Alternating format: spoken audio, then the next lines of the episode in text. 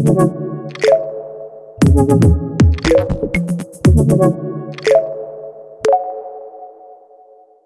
привет! Это эколог Жора Кованосян. И мы совместно со Сбербанком запускаем подкаст «Миф и логика». В наших первых выпусках мы поговорим о важном, об экологии, устойчивом развитии и, в принципе, об окружающем нас мире. Говорить я буду не один, а вместе с крутыми экспертами, которые расскажут нам не только о том, почему важно придерживаться принципов ответственного потребления, но и о том, какие мифы и заблуждения порой окружают вопросы экологии. И сегодня со мной Александр Анащенко, председатель Поволжского банка Сбербанка, идейный вдохновитель нашего проекта, который расскажет, почему мы вообще решили создать такой подкаст. Александр, здравствуйте. Привет, Георгий. Э, ну, ответ очень простой. Э, это важно, это актуально, и самое главное, мы видим очень серьезный запрос на это и среди наших клиентов, и среди наших сотрудников. Давайте в качестве э, ну, такого тизера-анонса расскажем, что ждать нашим слушателям, на какие темы мы будем разговаривать? Было бы здорово обсудить э, переработку вторсырья. Было бы интересно, мне очень интересно узнать, почему вещи из вторсырья зачастую стоят дороже, чем обыкновенные. Коснуться вопроса осознанного потребления, коснуться вопроса, как прививать в своей семье экопривычки. Ну и так как мы находимся на территории бассейна Волги, Э, это защита водоемов. Это для нас очень интересная история, тем более, Георгий, я знаю, совсем недавно ты был с экскурсией на Волге и анализировал результаты выбросов. Ну да, все правильно. В прошлом году мы примерно полгода потратили на то, чтобы дойти от Верховьев до устья реки.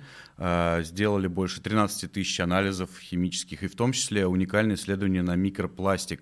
Это очень интересная тема, я рассказываю о ней э, в своем блоге на Ютубе, и действительно было бы здорово поговорить о ней здесь. Кстати, Георгий, у меня к тебе интересное предложение. Обычно ты всех интервьюируешь. А давай сегодня э, ты будешь гостем, а я ведущим. Хорошо, вот это поворот. Георгий, э, мы с тобой обсуждали эту тему в рамках нашего форума по устойчивому развитию «Мир-2030». Я знаю, тебе есть о чем рассказать. Ты очень много путешествуешь по нашей стране, инспектируешь состояние экологии в регионах. Скажи, где у нас наиболее сложная ситуация? А, ну, действительно, да, за прошлый год э, посетил 32 города в 26 регионах. Наверное, самое-самое сложное у нас э, это сибирские все-таки города, это воздух. Но, тем не менее, э, можно выделить и систематизировать общие проблемы для всех регионов, которые, конечно же, если упростить, связаны с качеством воды, качеством воздуха и э, состоянием грунтов, да, ну это совсем упростить, вот, э, и э, можно, в принципе, уже на основании опыта предложить некие решения э, этих проблем, мне кажется, это вот самое важное, это в первую очередь, э, в моем понимании, цифровизация, это создание мониторинга э, за, эко, за экологическим состоянием вокруг предприятий, вокруг э, всех Э, э, бизнесов, там, промышленных э, и очистных сооружений, всех, кто создает экологические риски, и в том числе нужно поднимать роль общественных инспекторов. То есть общественность должна подключаться, ведь 20-летний наш опыт показал, что именно профильные чиновники, но их просто не хватает. Да? То есть мы не будем там никого критиковать, мы будем говорить, их просто не хватает. Нужно обществу подключаться к этим вопросам, тем более, что проблема экологии действительно становится все более важной для людей, и в 21 веке невозможно представить себе человека, который не думает об экологии да, то есть мы начинаем все об этом думать, благодаря этому у нас э, такие замечательные подкасты и родились, э, потому что все слились в едином мнении, что заботиться об экологии нужно. Георгий, у меня к тебе еще один вопрос. Ты правильную тему затронул в части экоактивистов, э, но вот как не уйти в экотерроризм? Мы там э, видели по телевизору, как э, в Европе э, там, фотомодели в норковых шубах э, зеленкой обливают, э, как минируют нефтяные вышки. Mm-hmm для того, чтобы они меньше вред наносили. Ну, как бы это вот за гранью. Как найти грамотный баланс с законом, как от экоактивизма не перейти к экотерроризму? Ну, очень хороший вопрос. Э, на самом деле, такого ответа однозначного на него нет. Сейчас нащупываются совместно там, с Росприроднадзор и там, Всероссийское общество охраны природы нащупывает эти решения. То есть, ну, у нас оно, наверное, будет реализовано через выдачу определенных удостоверений общественным инспекторам. То есть э, эти общественные инспектора будут проходить определенное обучение, они должны обладать определенным э, образованием, и э, в случае, если они будут заниматься подобными вещами и, соответственно, отвечать по закону, в случае, если, э, так сказать, у них будут какие-то там, не знаю, там, вплоть до состава э, преступления, то они будут лишаться статуса общественного инспектора, то есть все-таки государство каким-то образом э, это будет контролировать, да, то есть вопрос только насколько и не помешает ли это, э, не демотивирует ли это э, общественность заниматься подобными вещами. То есть э, в зависимости от того, как договоримся общественность с властью, я думаю, так сказать, какой-то компромисс найдем. Я сам против, естественно, ну, подобных вещей, там, против атак на э, Распадскую, да, и прочее, и прочее. Я за конструктив, вот, поэтому думаю, что ну, мы сможем это сделать, у нас другого выхода нет. Абсолютно с тобой согласен, Георгий, тем более, что если хочешь изменить мир, начни с себя. Георгий, мы вот в семье с супругой и с детьми занимаемся раздельным сбором мусора. Также мы пытаемся там минимизировать потребление воды.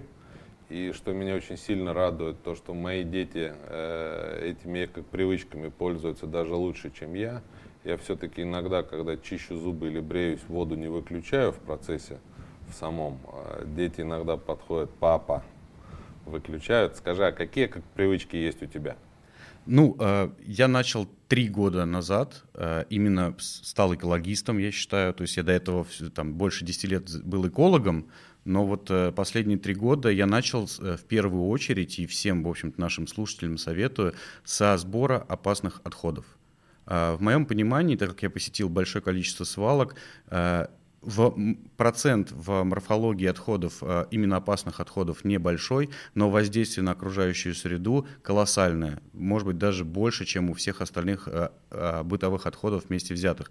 Я имею в виду батарейки, ртутные лампы, аккумуляторы, аккумуляторы мобильных телефонов, автомобилей, ноутбуков и так далее, так далее. Все ртуть содержащее э, и э, содержащее большие концентрации тяжелых металлов. То есть в первую очередь поставьте небольшую коробочку дома, начинайте собирать аккумуляторы батарейки, это уже будет огромный плюс. После этого нужно разби- развиваться и расширять, добавлять эко-привычки постепенно. Да, не надо делать это сразу, потому что времени точно не хватит на все, это достаточно сложная процедура, нужно себя Э, знаете, как вот в детстве, например, вот ребенок, да, он э, не может без, чистить зубы и думать о чем-то другом. Он берет, у него каждый палец начинает брать щетку, да, начинает привыкать к этим движениям, а взрослый человек, он уже чистит зубы, думает о своем, он уже делает это на автомате. Так вот, на, наша задача там с каждым месяцем, может быть, каждые две недели приобретать какую-то новую эко-привычку. Вот так вот я к этому отношусь.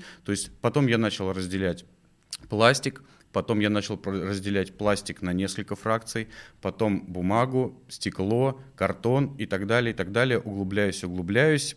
После этого задумался о том, какие бытовые э, чистящие средства у меня дома. Начал э, глубоко в эту тему проникать, более профессионально подходить к, точке, к экологизму с точки зрения эколога. Я считаю, что в 21 веке, повторюсь, каждый человек, если хочет быть современным, он должен пройти этот путь и должен подумать, что природа у нас не бесконечная, и мы все должны э, так или иначе ее сохранить для будущих поколений.